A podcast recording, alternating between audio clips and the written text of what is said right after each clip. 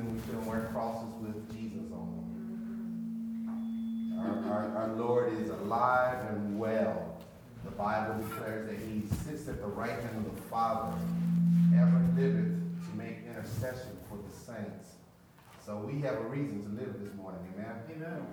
So this morning we're talk talk to you all about the great exchange. Everybody say the great exchange. The Great exchange. All right. So if you have your Bibles, go with me to 1 Corinthians chapter 15. Um, um, as a result of today's message, we're actually going to start a series in the, midst, in the middle of 1 Corinthians. We're actually on 1 Corinthians chapter 5, which is very interesting.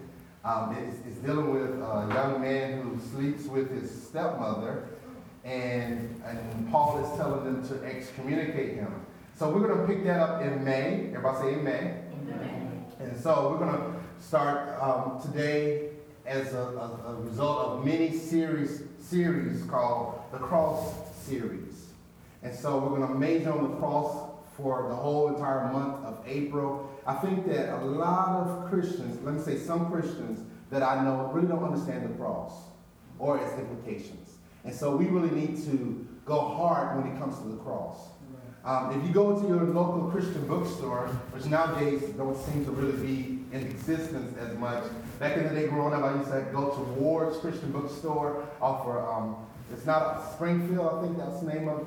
But, and then we have, um, I think Sunshine, is it Sunshine? And um, Mount Morristown. And, and then you have to, you know, then you go to Amazon.com. I know, I know, I know. I said growing up.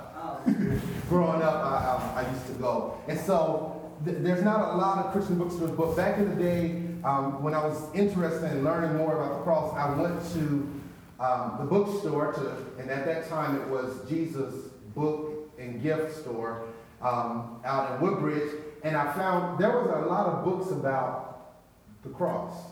You have books about how to save your marriage, how to get out of debt, how to um, have faith, how to um, get healed, how to, you know, parent your children. But you didn't find a lot, I didn't find at that time a lot of books about the cross. And as Christians, we need to major on the cross. Amen? Amen. That, that is the source of our strength. That is the source of our faith in Christ. And today we have a lot of, a lot of things that is proclaiming in the name of Christ and it's, it's not really the gospel at all. It's just another gospel, as Paul would say. And I was thinking about what would Paul say about our day? You know, what, what are some of the things that if you sit back and you look at your local Christian um, television show, um, show, um, television station, what would they, what would Paul and Jesus look at and say, well, this is, is this the gospel or is it another gospel? So we're going to take, as a church, we're going to take some time and major on the cross. Um, um, we, we're actually encouraging everybody to read John Piper's book, 50 Reasons Why Jesus Came to Die. He wrote that book as a result of the Passion. I don't know how many of you all seen the Passion. How many of y'all saw the Passion? The Passion of the Cross. I got two copies in my house. So in case you didn't see it, we can show it one day to you. Um, it's a great movie. Um, it's displaying um, Jesus dying on the cross. But if I was a sinner who had no knowledge of God and knew nothing about God, I wouldn't know why Jesus came to die. So John Piper wrote this book out of a concern about understanding the reasons why Jesus came to die. And so we're going to talk about a little bit about that this morning called the Great Exchange. So as children of God, we celebrate the resurrection of our Savior every day. God the Father raised Christ from the dead. Would y'all agree with that? Yes. you better agree with that if you're on, if you're on your way to heaven. Um, but God raised Christ from the dead through the power of the Holy Spirit. We cannot reduce the Holy Spirit to gifts or even fruit. But the Holy Spirit is the third person of the Godhead. You have God the Father, God the Son, and God the Holy Spirit.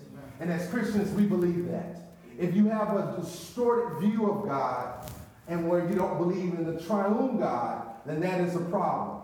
We have to believe because even from Genesis 1, we see the Lord, Moses, through Moses writing and saying, Lord, let us make man in our image. And then Isaiah caught on to it in Isaiah 6. He says, Who will go for us? And so we see the triune God throughout the whole Bible. Um, even Paul, at the end of one of his Corinthians letters, he talks about um, the love of, of the, the love of Jesus, the sweet communion of the Father, the grace of the grace from God, our God the Father, and the love of Jesus, and the sweet communion of the Holy Spirit. So we believe in the triune God. Amen. There's nothing more central to the Bible than Jesus' death and his resurrection. Let me say that one more time. Y'all don't believe me. Um, nothing more, there's nothing more central to the Bible than Jesus' death and resurrection. The Bible is much more than a book of principles. It's much more than basic instructions before leaving earth. Uh, the Bible reveals to us the way of salvation. And everything from the old to the new points to Christ Jesus. And we have to see this in light of the cross and the death and resurrection of Christ. The entire Bible points to this one weekend in Jerusalem, about 2,000 years ago. Everything is pointing to what we are celebrating to, today. Um, and so we have to we have to study it as Christians. We must know the cross. The resurrection is essential to our salvation. If Jesus did not, if Jesus wasn't raised from the dead, we are we're miserable people, and we might as well go out and sin. Um, have you ever wondered what would happen if your heart stopped right now? You would die immediately. Oh, thank you. I'm preaching like loud. I'm thinking it's the mic, and it's just my voice echoing. thank you, Nadir. Um, we would do. We would die immediately. Um, the resurrection is the heartbeat of, our, of Christianity. You know, without the resurrection, we just have religion. Um, we just have a set of rules of do's and don'ts. The resurrection is the heartbeat of Christianity, and without it, there is no Christianity. The resurrection of Christ is the foundation of the Christian faith. And so we have to understand it. We have to understand his life, his death, and his resurrection. These are the things that Paul talked about. These are the things that Peter and the other writers of the Bible spoke about. As you read your Bible, begin to see the things that God has done for us in Christ. Again, the New Testament, Matthew, Mark, Luke, and John, is telling us about redemption accomplished. You heard me say this again before, but I want you to hear it again. Matthew, Mark, Luke, and John, which a lot of scholars are referring to them as the evangelists. They are evangelizing. Matthew, Mark, Luke, and John. They are evangelizing about the life, the death, and the resurrection of Christ. And it's telling us about the, about the um, uh, redemption that was accomplished in Christ. If we only had Matthew, Mark, Luke, and John, we wouldn't know how, to, how, how the Christian life really looks like. We just only know that Jesus died for us.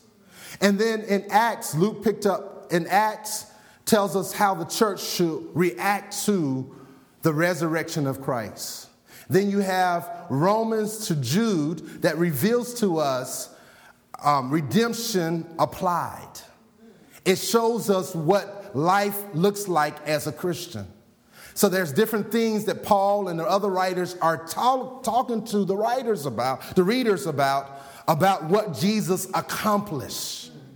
And so, if you don't understand the Matthew, Mark, Luke, and John, how redemption was accomplished in Christ, and then you look at the rest of the, the New Testament, you see that that redemption is applied. And of course, Revelation talks to us about the sovereignty of God, how God is holding the keys of death, life, death and life, and also about how anybody who's not written in the Lamb's Book of Life, Romans and uh, Revelations 13, how they're not going to be um, um, be with the Lord forever. And we talk, it talks about the new city and the coming of the Lord Jesus Christ. And so we have redemption accomplished and redemption applied. And so, my, my objective today is to understand why the resurrection is important as a Christian. Um, what does it have to do with our salvation? How does the resurrection affect our lives and our situations? Uh, my purpose today is to understand what took place at the cross of Calvary and live out its implications daily. So, my first point is this it's very simple Christ died for our sins. Let's go to the Lord in prayer. Father, we come to you in the name of Jesus. We thank you for this opportunity to share with, with your people. I pray that you will grant it to me your son and your servant, that I may boldly open my mouth and declare the mysteries of the gospel. I pray that you'll give unto your people the spirit of wisdom and revelation in the knowledge of you, that the eyes of their understanding will be enlightened, that they may know what is the hope of your calling, what are the riches of the glory of your inheritance in the saints, and what is the immeasurable greatness of your power towards them who believe. We thank you for these things in Jesus' name. Amen. Amen. 1 Corinthians chapter 15, verses 1 through 25. I'm reading out of the English Standard Version. If you need a Bible, we do have Bibles in the back. Feel free to take one and take it home. Now, I will remind you, brothers, of the gospel I preached to you, which you received, in which you stand, and by which you are being saved, if you hold fast to the word I preached to you, unless you believed in vain.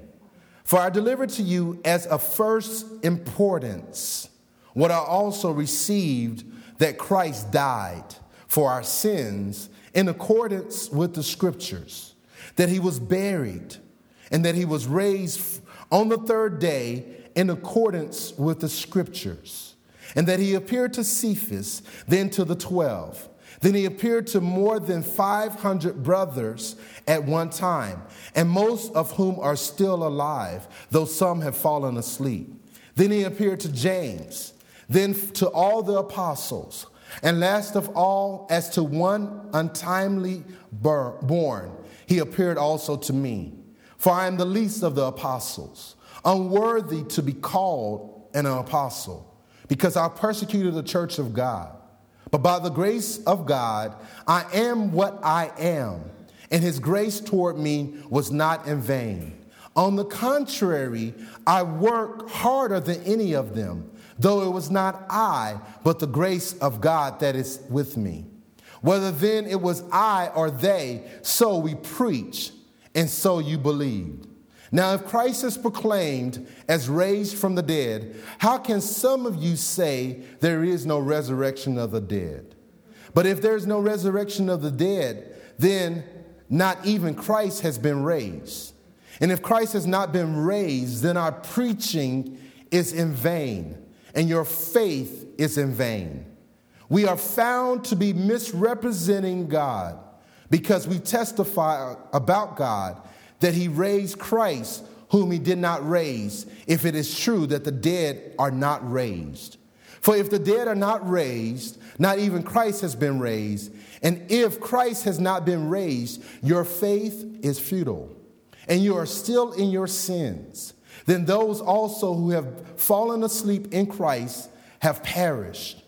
If in Christ we have hope in this life only, we are all people most of the pity. But in fact, Christ has been raised from the dead, the first fruits of those who have fallen asleep. For as by a man came death, by man has come also the resurrection of the dead. For as in Adam all die, so also in Christ shall all be made alive, but each in his own order. Christ, the first fruits, then at his coming, those who belong to Christ. Then comes the end when he delivers the kingdom to God, the Father, after destroying every rule and every authority and power. For he must reign until he has put, to, until he has put all his enemies under his feet. I can't resist to read the last, the 26. The last enemy to be destroyed is death.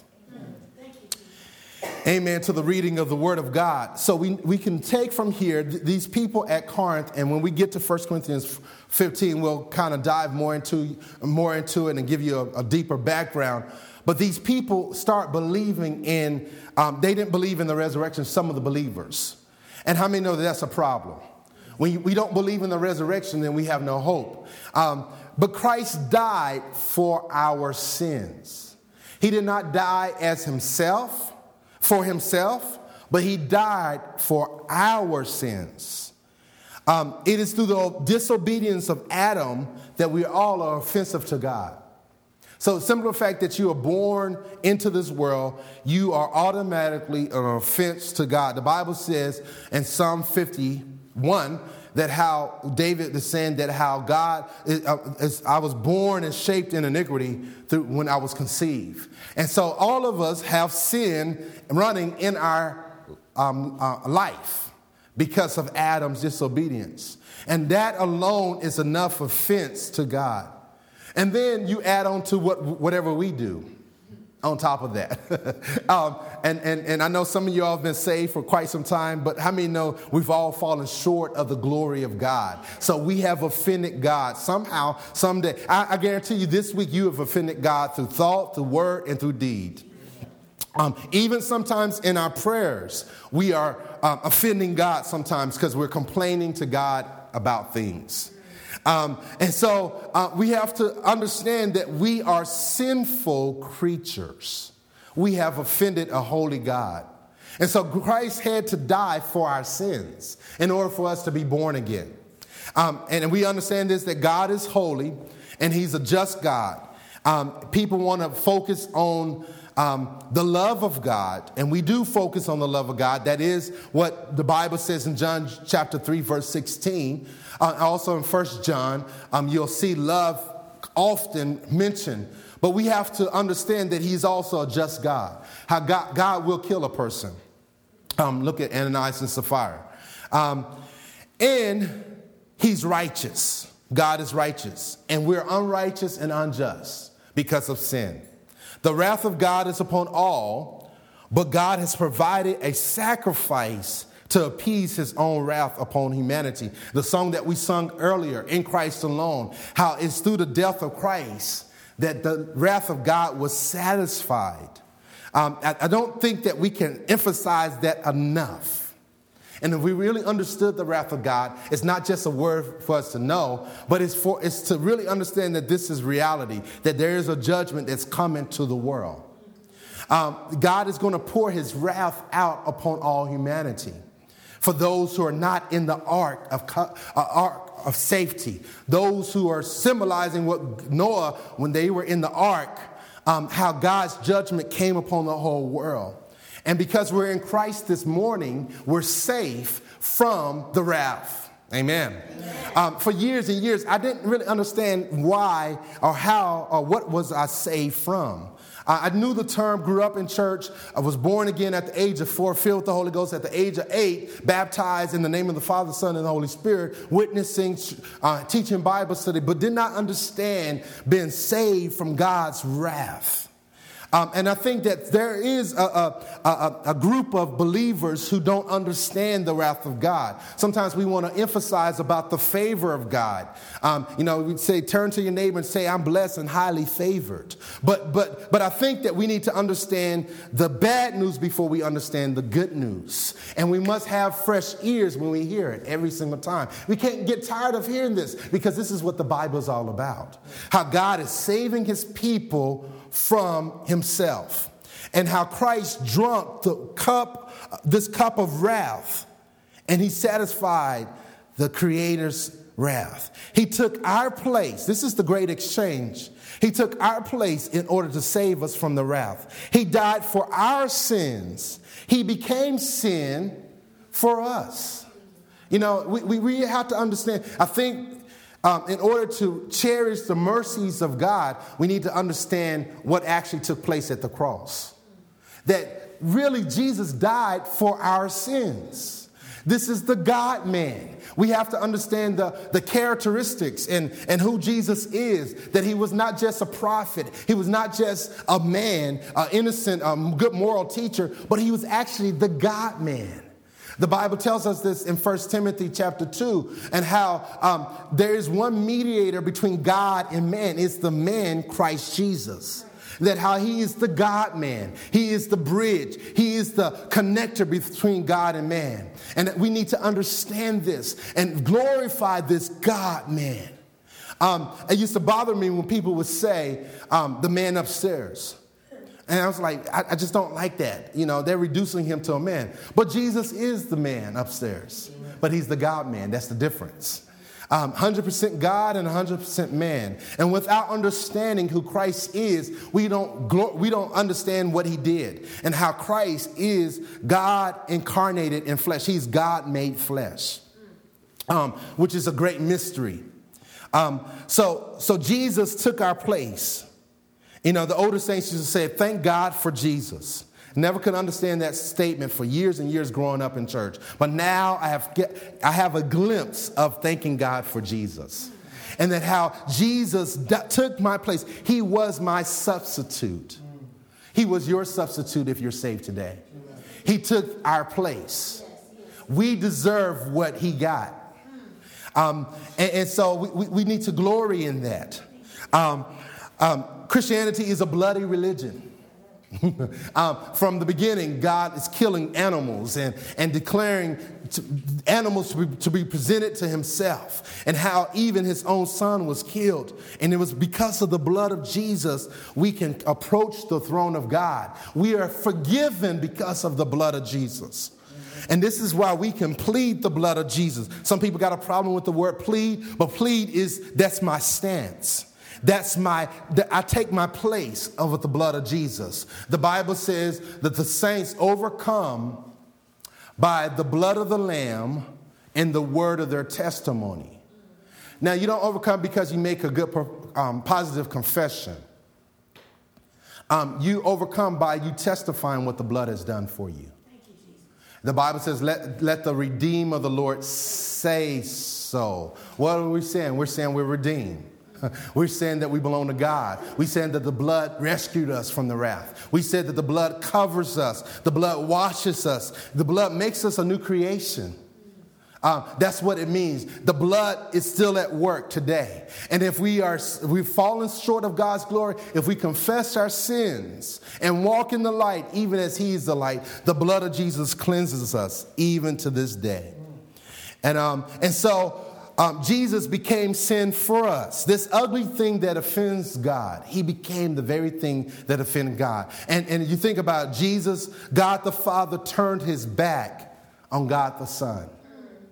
He was rejected. You know, I don't know about you, but I hate rejection. I really do. I mean, I, I hate it. I was rejected all my life. Um, but I, I just, I hate rejection. It makes you feel less than, right? How many of you have been rejected? Come on, join the club. All right. Uh, half of the half of the congregation been rejected. The other half was the one who was rejecting us, right? um, so, um, but think about this. God the Son was rejected by God the Father. God turned his back on his own Son. My God, my God, why have thou forsaken me? God, Jesus was forsaken by the Father so that you and I could be accepted by the Father.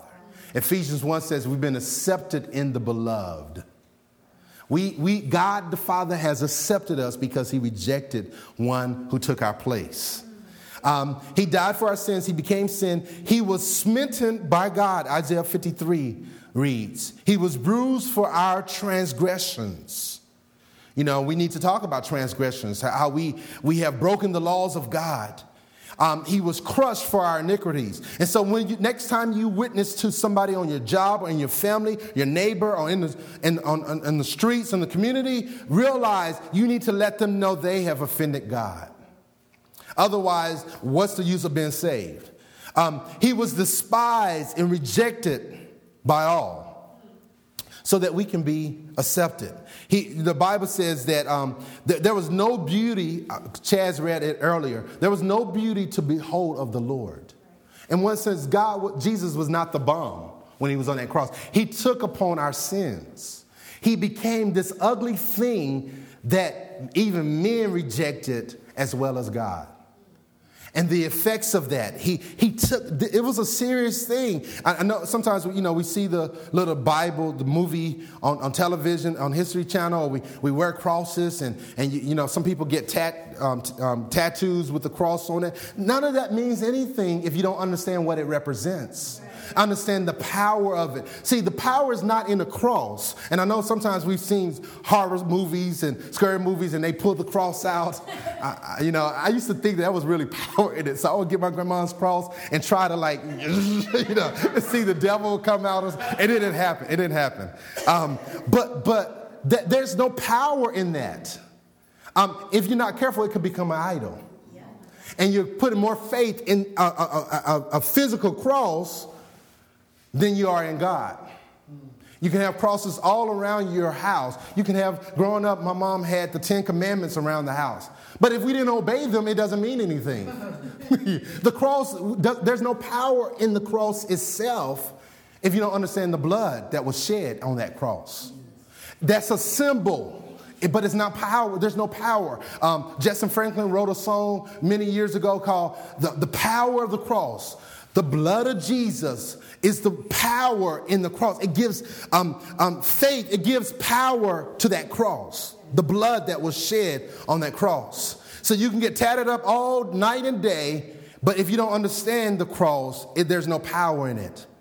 Um, so he was crushed for our iniquities, he was despised and rejected. Um, and, um, the punishment, check this out, the punishment of our peace was laid upon him.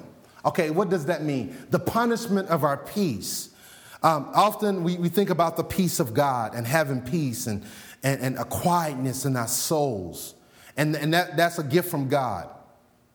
But the peace that Isaiah 53 is referring to is peace with God, to have peace with God. Um, so the punishment of our peace was laid upon Christ. And with his stripes, we are healed. He was oppressed and he was afflicted so that we could have freedom. He died both spiritually and physically um, for us in the entire world. He is the lamb that was slain before the foundation of the world. He took the place of the unrighteous. Let me repeat that. He took the place of the unrighteous. Um, he died in order to bring us to the Father. Jesus had a goal in mind. He wanted us not only to die for our sins, not only for us to be forgiven, but for us to be reconciled to the Father. Um, it is a privilege to pray. The blood of Jesus was shed so that we can pray, so we can commune with the Father, so that we can worship, so that we can gather together this morning in His name. Um, not only did the blood of Jesus reconcile us to the Father, but it reconciled us to one, one another. So we're not only reconciled to the Father, but we're reconciled to one another in Christ. Um, God, when God calls a man, He never calls a man to walk alone, but He calls him to be with His body of believers. Um, he became poor so that we may become rich. I mean, this is profound. That's found in 2 Corinthians chapter 8. Um, he became poor. What does that mean? Does it mean that he died so you could be a millionaire? Absolutely not. He died so that you can have you can be rich in faith, rich in mercy, rich in grace. Are you with me? That's the reason why he died. Um, he, he also took our, upon our infirmities so that we can have his health. Um, Jesus is concerned about your physical body. Um, uh, and, and, he died so that we can have new bodies. Um, so one day we're going to have a world free of sickness and disease. I'm looking forward to that day. Yes.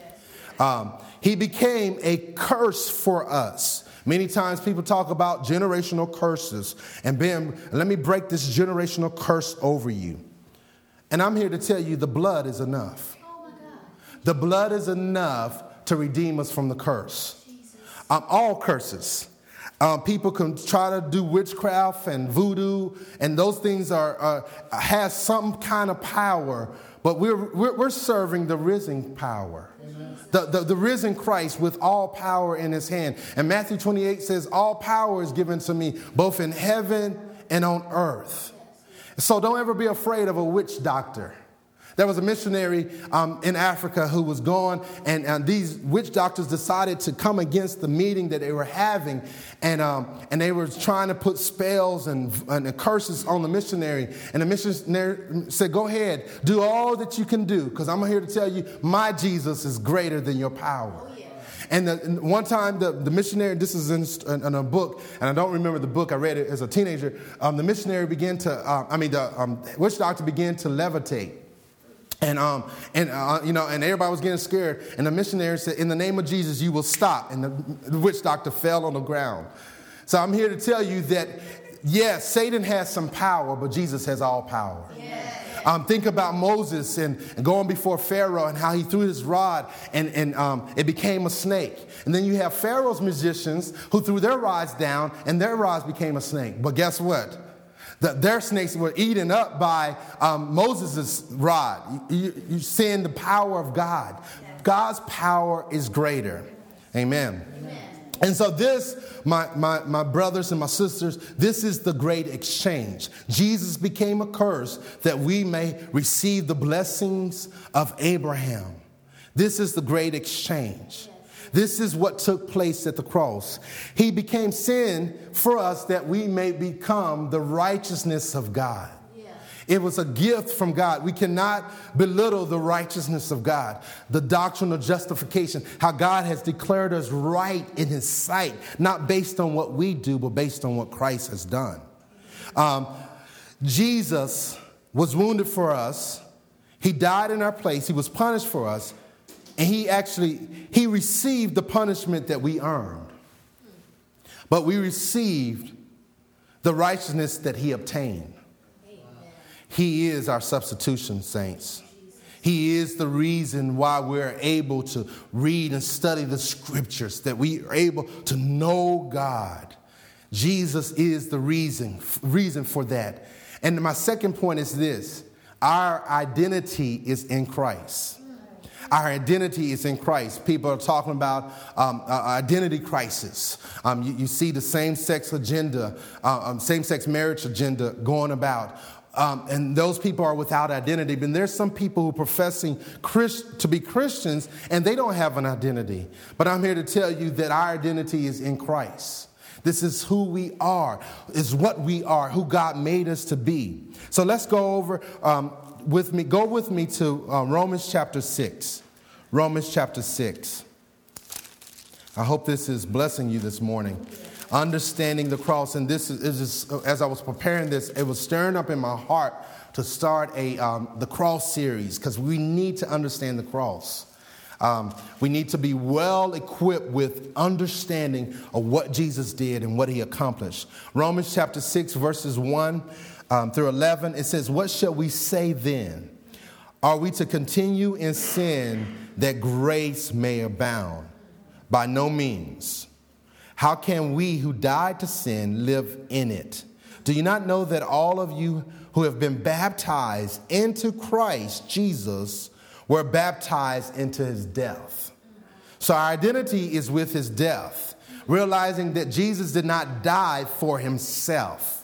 He died for our sins. So we identify with him. Let's continue. We were baptized into his death. We were buried, therefore, with him by baptism into death. So again, Paul is reminding these saints they were their identity is with Christ. Um, so we were baptized with him into his death, in order that just as Christ was raised from the dead by the glory of the Father, we too might walk in newness of life. For if we have not been united with him in a death like his, we shall certainly be united. If we have, excuse me, if we have been united with him in a death like his, we shall certainly be united with him in a resurrection like his. We know that our old self was crucified with him in order that the body of sin might be brought to nothing, so that we would no longer be enslaved to sin. So our identity is with Christ. This is who we are. As a Christian, don't ever wonder around what is the will of God for my life. Just read the scriptures and begin to identify who you are in Christ. That is the will of God concerning you. That is the will of God. Whatever is before you, that is the will of God. And, and, and, your identity is in Christ. You were buried with Christ. You was raised from the dead with Christ. And you're seated in heavenly places with Christ. This is who we are. As you read the Bible, especially the New Testament, you'll see the term in Christ or in whom or um, in uh, th- this, these, these terms mean this is who we are. This is what we are. Um, um, we're more than conquerors through him who loved us. Um, go with me to Galatians chapter 2. Galatians chapter 2. I'm blessing myself if I'm not blessing you.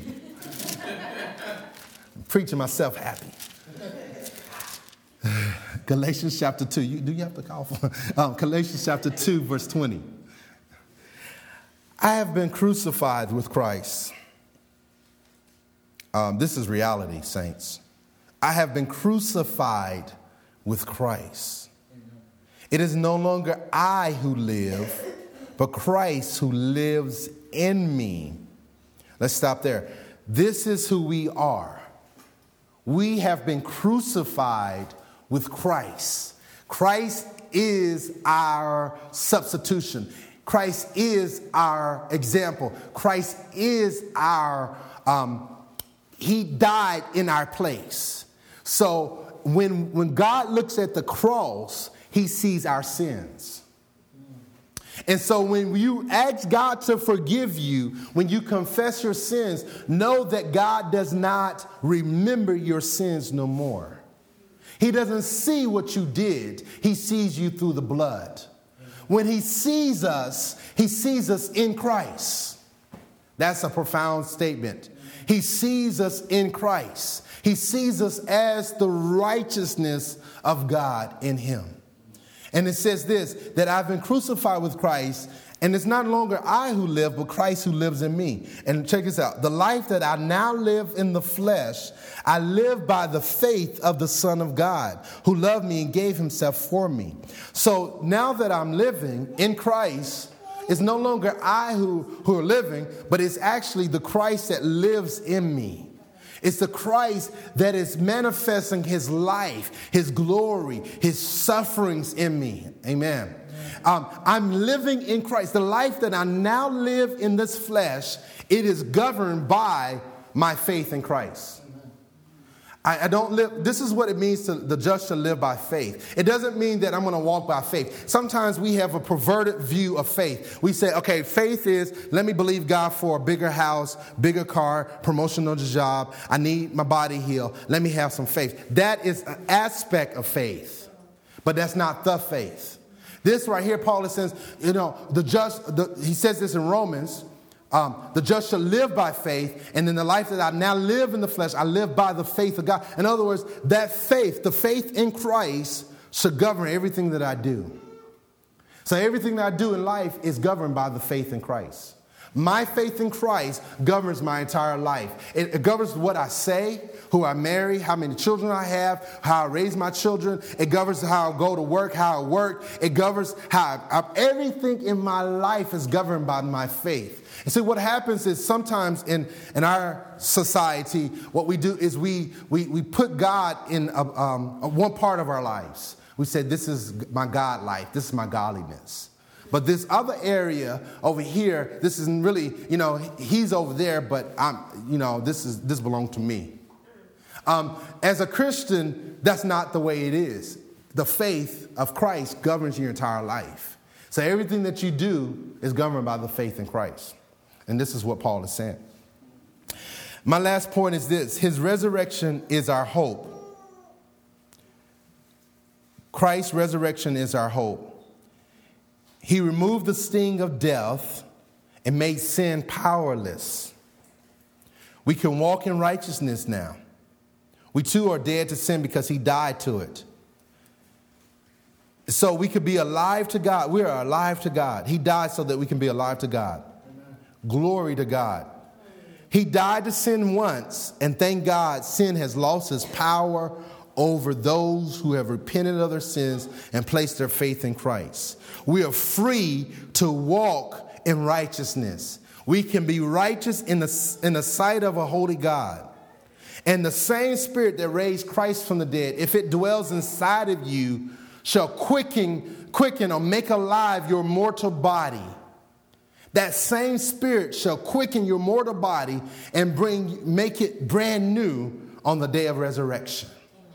Let me give you some reasons why the resurrection is so important. Without the resurrection, we cannot be saved.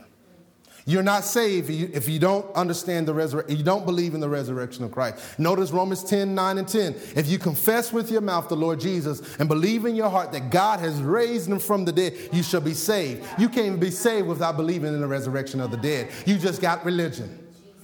You just got religion. You have to, as a Christian, believe that God raised Christ from the dead. That is mandatory. Go back to 1 Corinthians 15. 1 Corinthians chapter 15.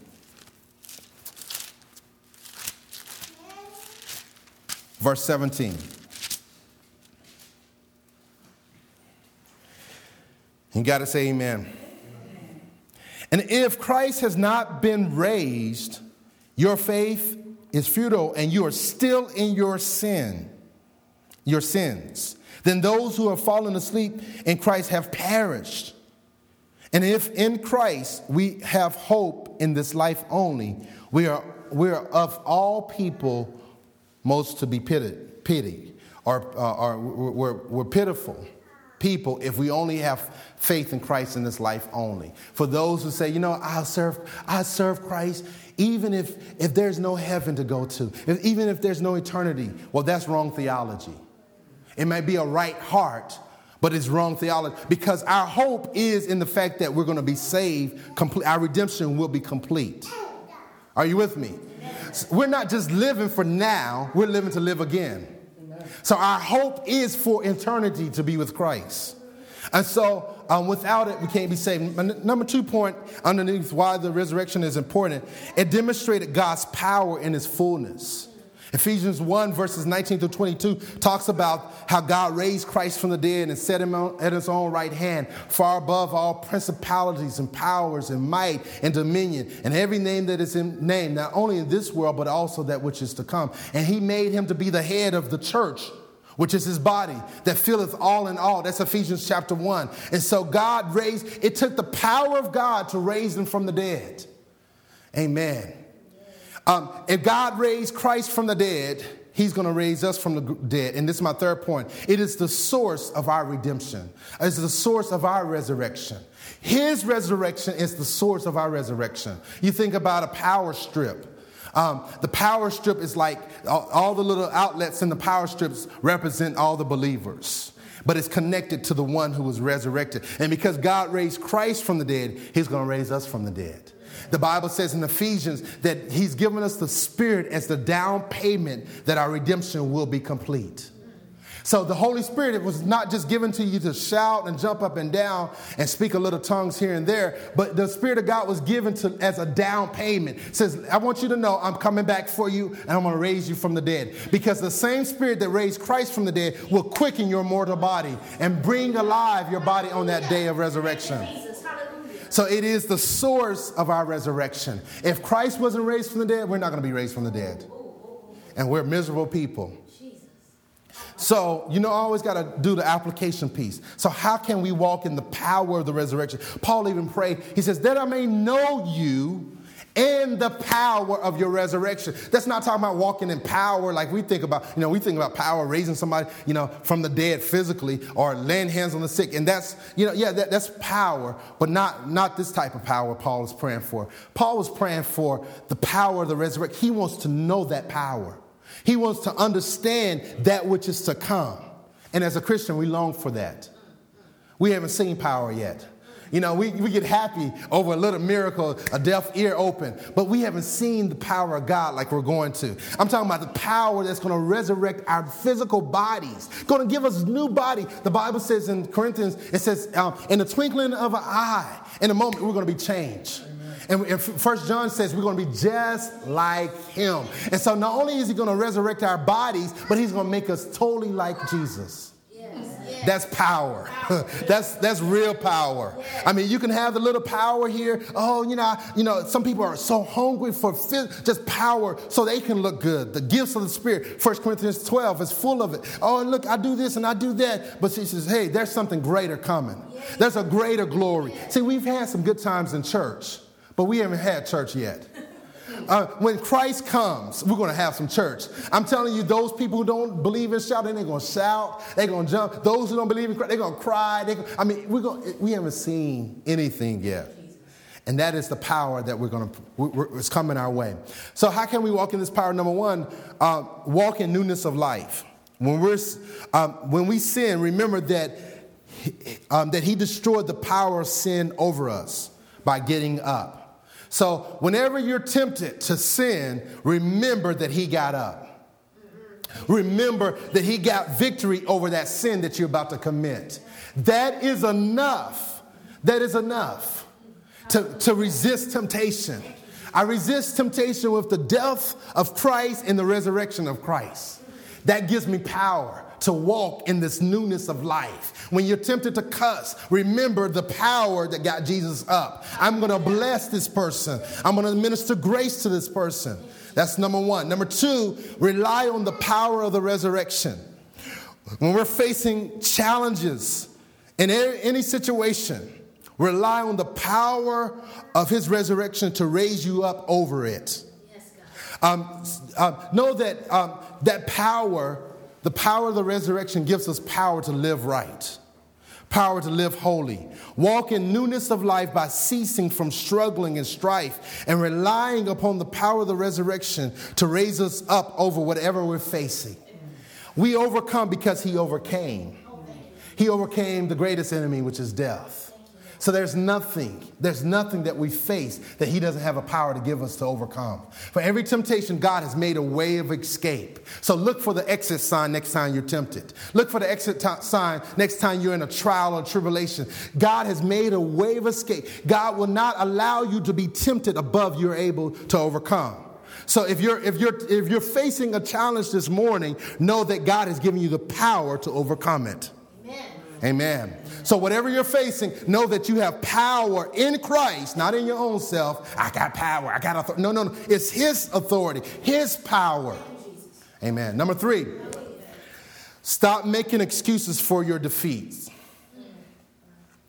I just don't know why they don't like me. I, I, you know, I'm the black sheep of the family. I, I just, you know, I don't understand. You know, just so defeated, so negative. There's no excuse to go down in defeat for one moment. Heard that from a, a powerful evangelist by the name of Kathryn Kuhlman. For not one moment should we go down in defeat. Father got him up, got Christ from, from the dead. He will also get us up on that great day. If nothing ever changes in your circumstances, know that that great day is coming. He's going to get you up. So if you don't see the victory now, you're going to see it later. And so, no matter what you're facing, don't let defeat, don't ever, ever, ever feel sorry for yourself. That is the devil's playground. Oh, poor me. I'm just a sinner saved by grace. You know, and it's just like this negative, defeated, oh Lord, how can you love a worm like me? Well, that, he died for a worm like you. When you say you're nothing, you're actually saying, and I'm not talking about out of humility, I'm saying out of pride. When you're saying, I'm just nothing, you, you, are, you are saying that the blood of Jesus is not enough to make you something. And when you say, I just don't know if he forgave me, you know, oh God, please forgive. And you keep asking over and over to be forgiven of the same thing that you just got finished um, confessing, know that you're saying that his blood was not enough the first time. Just know that when you ask for forgiveness, He is faithful and just to forgive you. You have to have faith in that. Don't stop making excuses. Oh, I, I just can't do this. I n- never hear the word can't in Paul's vocabulary. Never hear the word can't in Jesus' vocabulary. Never hear the word can't as people follow God. I can do all things. I can endure this temptation. I can endure um, this, these trials and tribulations. I can endure persecution because His strength is made perfect when I'm weak. Amen. Amen. I just preach myself happy. Um, to understand Christianity is to understand the gospel. It's to comprehend what the Father, I'm going to keep saying it until you, it becomes a part of your vocabulary and beca- beca- until it becomes the DNA of this church. We need to comprehend what the Father has done for us in Christ. We're no longer in Adam if you're saved. We're no longer in sin. We are in Christ. This morning, as you sit, you're in Christ if you're saved. The Father sees us through Christ. Throughout the scripture, again, you'll hear, you'll see the terms, we're in him or in Christ, in whom we are in him today. If you're not a Christian, then you are in Adam. Therefore, you're under the wrath of God. So repent and place your faith in Christ. If you're interested in learning more about this Jesus, come and talk to me after the service. Um, salvation is the gift from God. Um, the Bible says, if any man will turn to Christ, he will not cast away. He will not turn away. Believers, this resurrection power is for us to comprehend and to walk in. It's more than a story. Andraé Crouch wrote a song that's called It's Not Just a Story, but It's a Reality. The, the song is two minutes and 11 seconds. Um, and he's at a piano. He's, it's not just, a, it's much more than just a story. It's my reality. It's my reality. This gospel is my reality. You may not think that I'm something, but I am what I am, like Paul says, by the grace of God. God's grace saved me. God's grace is sustaining me. God's grace is healing me. God's grace is preparing me for the great day. That grace is that is conforming me into the image of Christ. See, grace is much more than unmerited favor. Grace is the divine influence upon one's heart and the reflection of that influence in one's life. Grace got to be more than just, I'm there to favor. Uh, as a kid, as a teenager, I promise you, that I heard that, oh, oh, amazing grace. And I was like, what is this grace? I, I, don't understand. We're singing it every Sunday and, and, and, you know, everybody's crying, oh, grace. You know, and like, like you know, and it, and it says Noah found grace. I said, so did he run out and look, find this woman named Grace? I don't understand. And I'm like, what is this grace? What is grace? And so I decided to look it up in my Strong's Concordance, and, and I began to see it. Yes, it's unmerited, undeserved, unearned favor but it also is the divine influence on one's heart wow. and the reflection of that influence in one's life. Mm. Grace is a gift. And grace will affect your heart. See, grace did this. Grace took my heart of stone and rolled it away and gave me a heart of flesh. Just like he rolled the stone away on that third day, on that Sunday morning, he rolled my heart, he rolled my heart of stone away and gave me a heart of flesh. Oh man, he got up so that I can get up. He was resurrected for, he was, he was raised from the dead for my justification. Romans chapter 4. Let me re- re- recite this, these words, not by memory, of course. um, these words by a, a, a, Christian artist by the name of Jody McBrayer. Um, um, he was part of a group called Avalon. And this is what he, he wrote. He says, It was all about a man, it was all about a cross. It was all about the blood that was shed so I would not be lost. It was all about the love that was bigger than a life. It was all about a freedom that was given through your sacrifice. Because you would rather die than to ever live without me. God would rather die than ever to live without you. He sent Jesus to die for you so you can be with him forever. That is the goal of Christianity. That is the mission of the church. The church is not a bunch of rules and regulation. We're out about making disciples to be faithful followers of Christ so that we can be with God forever. We want to populate heaven with a bunch of souls. We want to fill heaven with a bunch of souls so they can be with God forever, so God can have his dream come to pass. See, your dream is nice, my dream is nice, but God's dream is better. And his dream is to have a big fat family. He wants to say, We are family. Got all my brothers and sisters and me. I'm telling you, I believe God's going to play that. we are family. I'm telling you, He's after a family. After a family. God is after a family. He wants a family. And so let us evangelize with that in mind that God wants that lost sheep. He wants the lost soul. He wants the soul that has wandered away from the truth to sit down and to walk with. Discipleship is walking with people, praying with people, struggling with people, crying with people, laughing with people, and, and say, hey, listen, we need Christ together. Yes. And that's what God has commissioned us to do.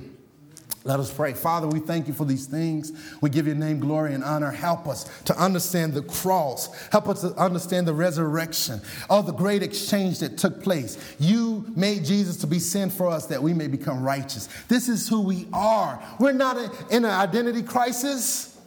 Uh, we, are in a Christ crisis. Lord, we need people to be with you. And Lord, I thank you that your word declares for us to be reconciled with you. And well, Lord, we want to be reconciled to you, Father. Oh, God, help us to, to, to deliver this message to all that are lost.